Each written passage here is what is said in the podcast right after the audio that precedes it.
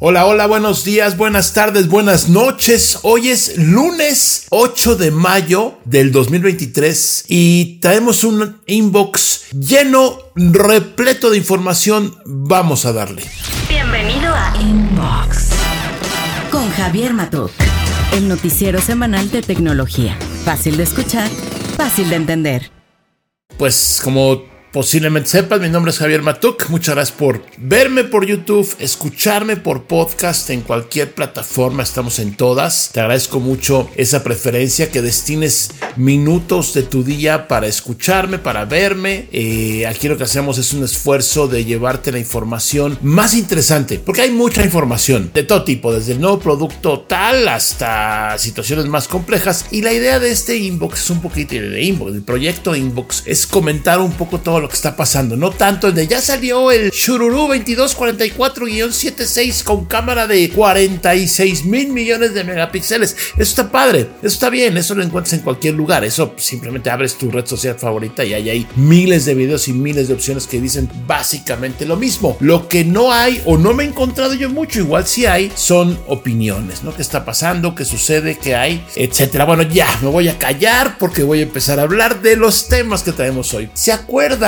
Seguramente te acuerdas de, de hecho creo que hasta hice un video eh, de, este asunto, donde un abogado mexicano que se llama Ulrich Richter eh, demandó a Google hace muchos años porque un tercero, una persona X, publicó una información en internet, pues básicamente haciéndole daño moral al abogado Richter.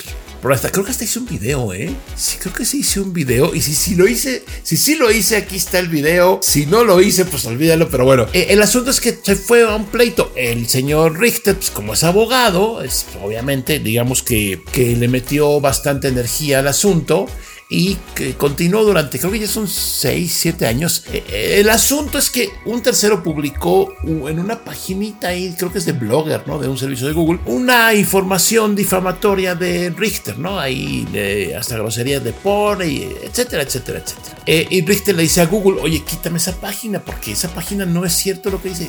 Google dice, no, no, es libertad de expresión. Yo no puedo quitarlo. creo que le dijo a Google, bueno, desindexame, ¿no? Para que no pongan mi nombre y lo primero que salga es eso. Ahí no sé qué pasó, pero la página sigue funcionando y resulta que estoy leyendo aquí la nota en El Economista. Y yo trabajé en El Economista varios años ahí haciendo un suplemento. Un saludo, ya no, ya no, cambió de dueño, pero bueno. Eh, dice, un tribunal de la Ciudad de México le permitió a Google exhibir una fianza por 398 millones de pesos y pausar el pago total de una sentencia sancionatoria en su contra de 5 mil millones de pesos. O sea, Richter se fue con todo, le dijo a Google, me dañaste y los daños ascienden a 5 mil millones de pesos. Una cantidad que a mí se me hace muy exagerada, pero bueno, así son estos pleitos. Y entonces eh, el tribunal le dice a Google, dame una fianza por 398 millones y pausamos lo de los 5 mil millones. ¿Dónde va a acabar esto? ¿Quién sabe? ¿Va a tener que pagar Google? ¿Quién sabe? ¿Va a ganar el abogado Ulrich Richter?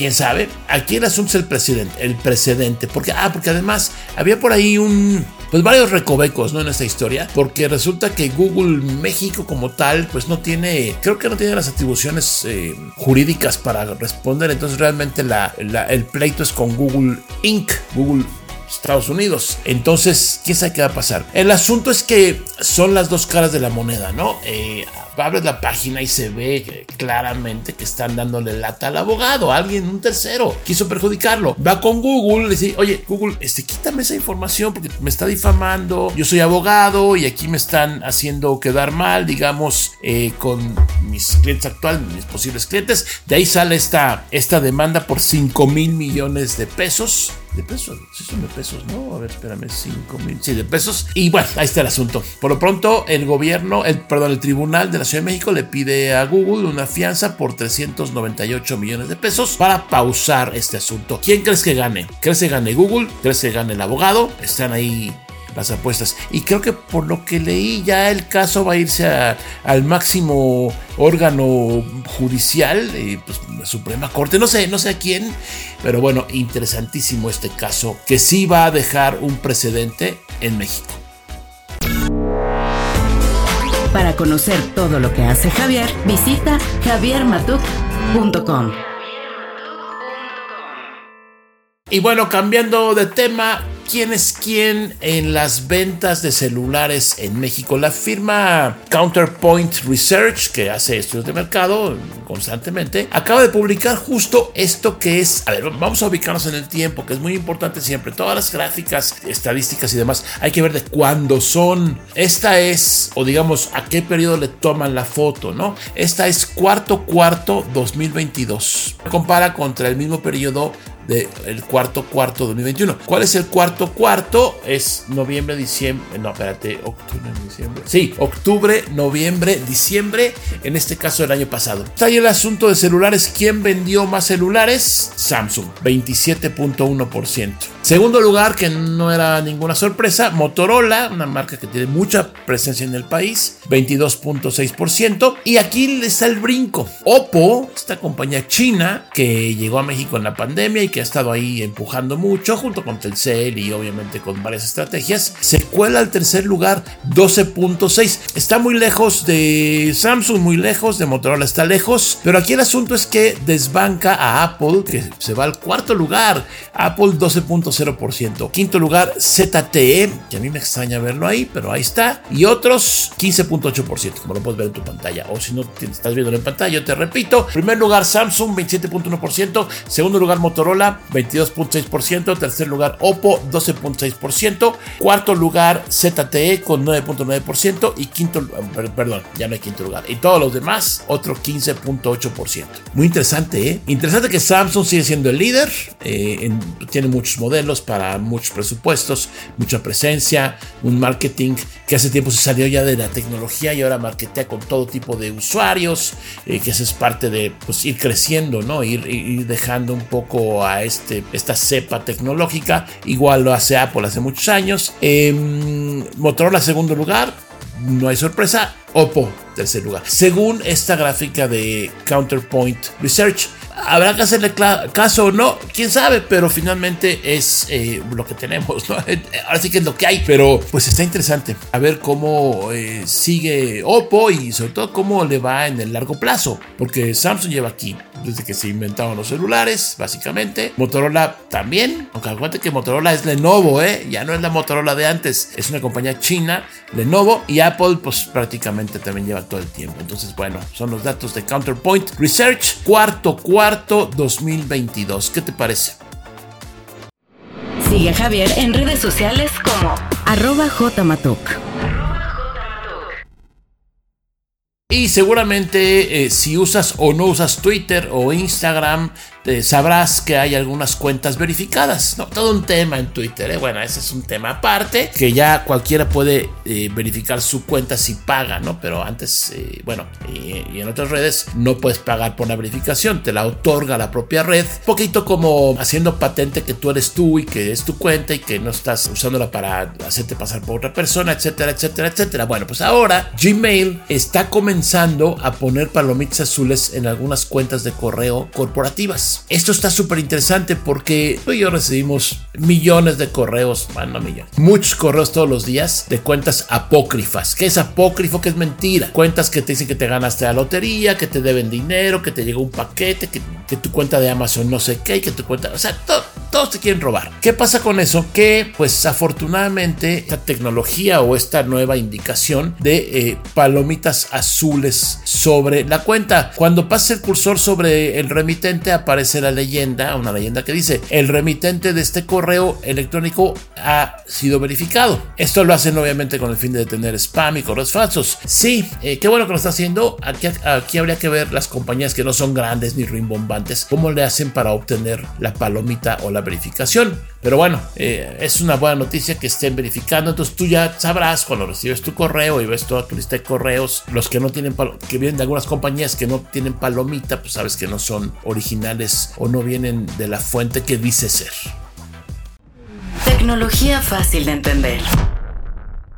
Mañana, el 9 de mayo, mañana 9, salgo a Mountain View, allá en California, a las oficinas centrales de Google, porque me invitaron, lo cual agradezco mucho, al Google I.O., este evento que se celebra año con año, que hace por la pandemia fue virtual y ahora lo retoman de forma presencial. Y eh, por ahí voy a estar, eh, voy a estar eh, de todo lo que me encuentre por allá. Y obviamente el tema central es inteligencia artificial, ¿no? Ese es el tema que todos queremos conocer. El miércoles es la, la conferencia principal de Sondar Pichar, que es el CEO, el director de Google. Creo que 10 de la mañana ya debe ser las 11 acá.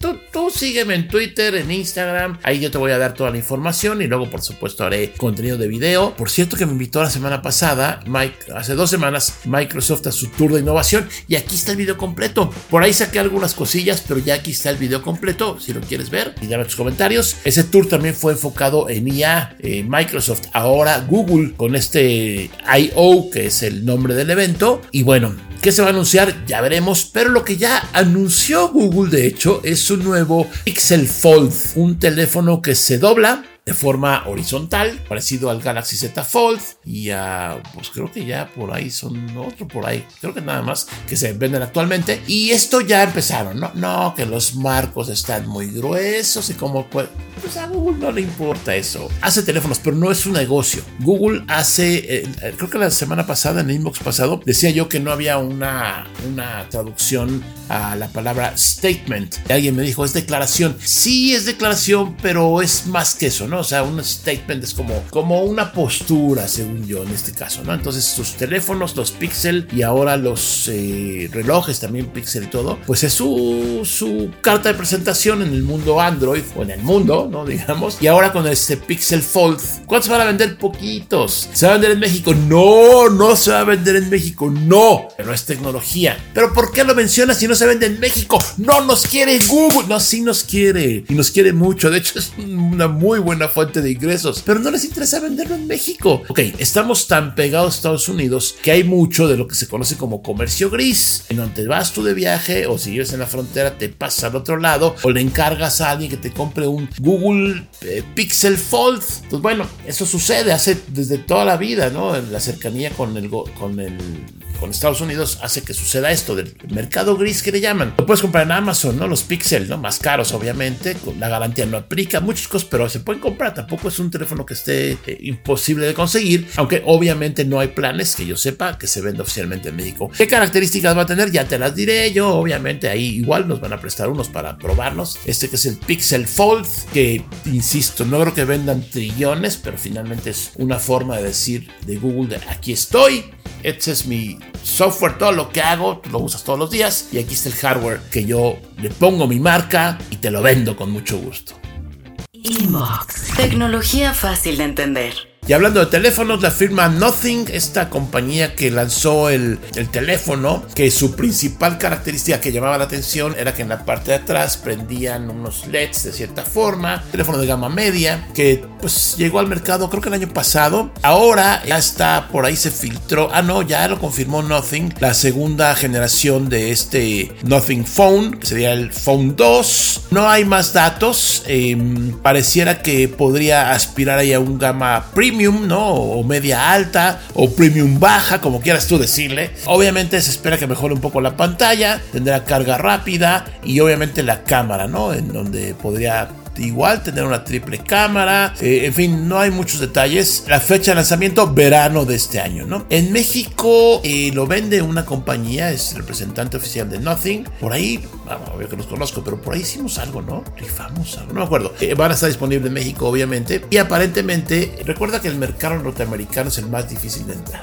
para lo que sea. Por el tamaño, por el volumen, porque hay mucha competencia. Y aparentemente este Nothing entraría al mercado norteamericano de forma directa. Entonces, pues ojalá, ¿no? Ojalá y puedan y ojalá y vendan millones de teléfonos. y que yo no tengo uno, pero sí lo pude usar por ahí un día, lo, me lo prestaron un ratito, lo vi en algún lugar y creo que tiene buena construcción, eh, tiene buenas características. Lo de lo que prende atrás, pues creo que es una característica, pero no eh, necesariamente lo que define que compres un teléfono, creo yo, o tal vez sí, pero bueno, ya viene el Nothing Phone 2. Ya veremos qué ventajas y qué mejoras ofrece al mercado.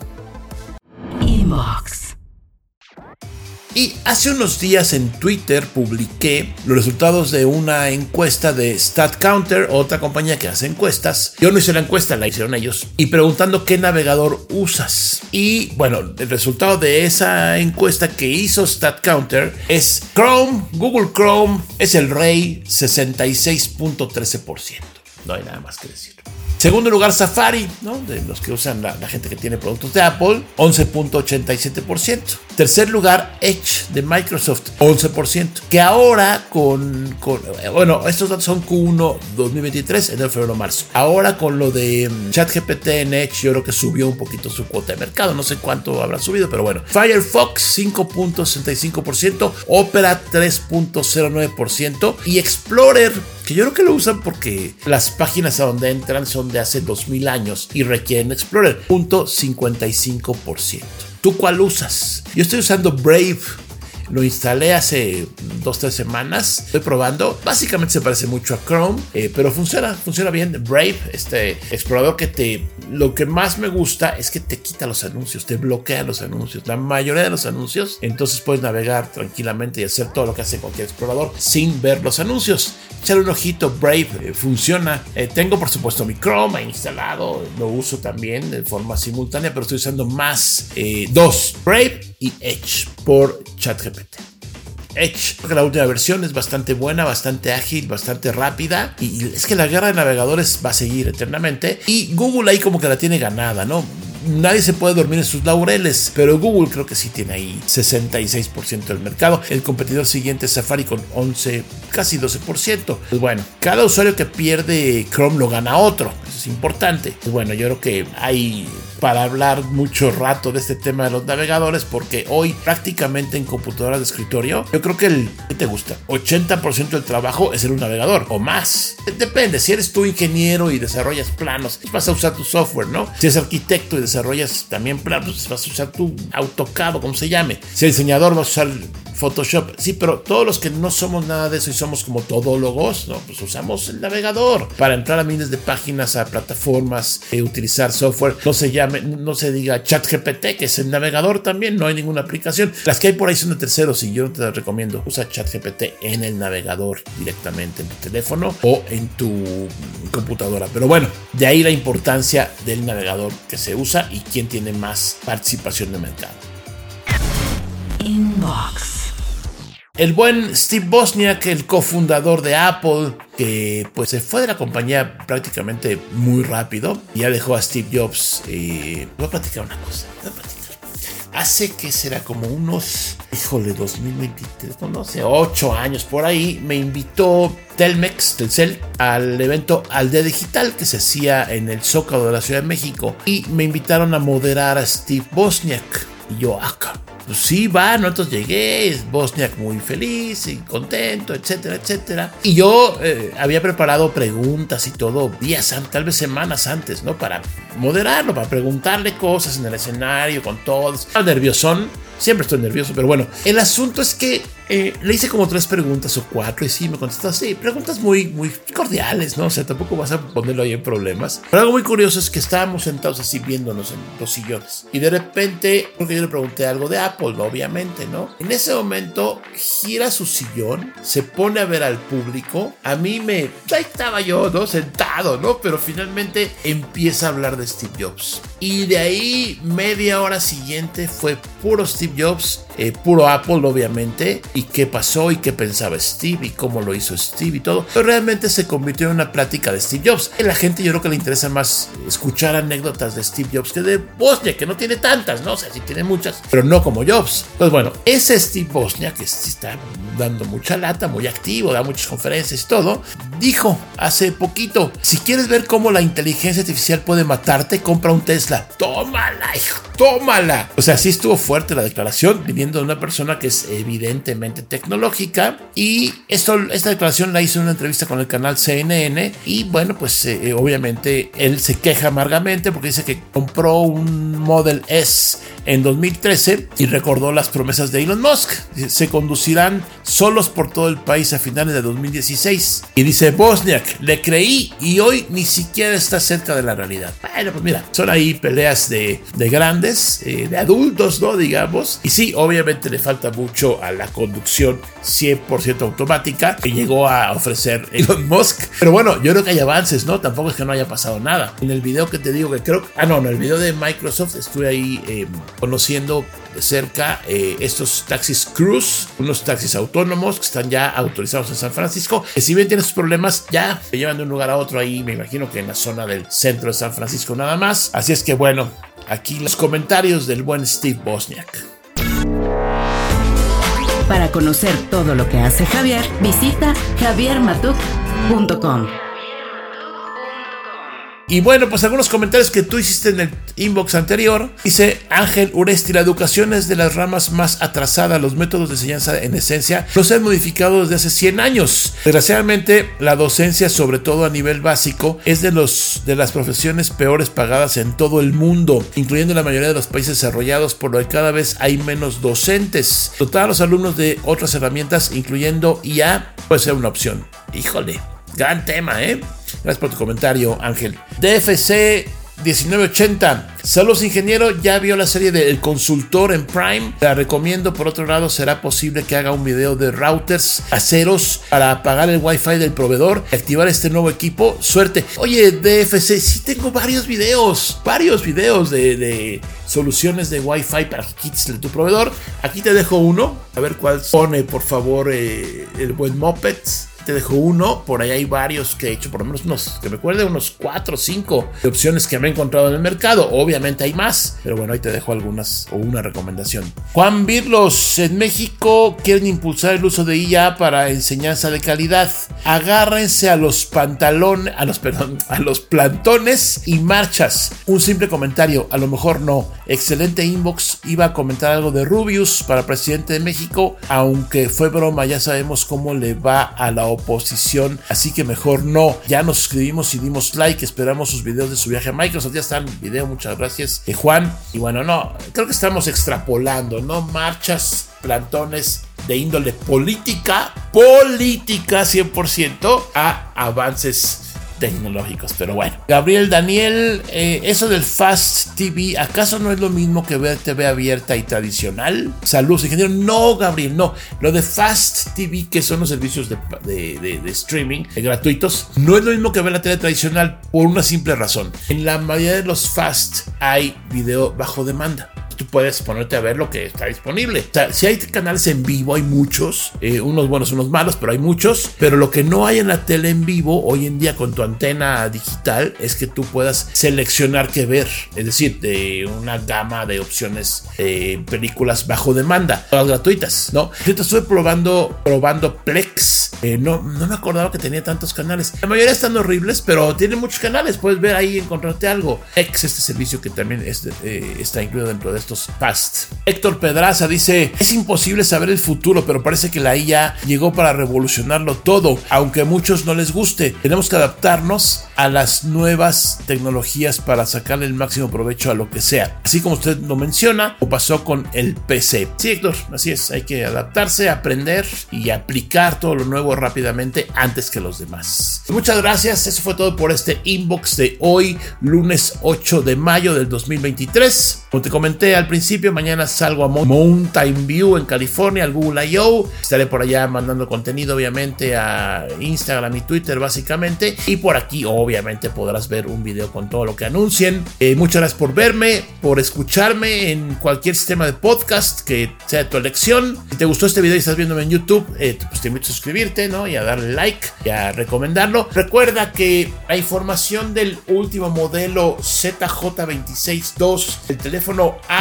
3644 que ahora tiene batería de 4123.22 son miliamperes, encuentras en cualquier lugar. Pero noticias comentadas en muy pocos lugares y este es uno de ellos. Nos vemos con más contenido. Esto fue Imox con Javier Matuk. Tecnología fácil de entender. Recuerda suscribirte en tu sistema de podcast favorito. Nos escuchamos en la siguiente edición.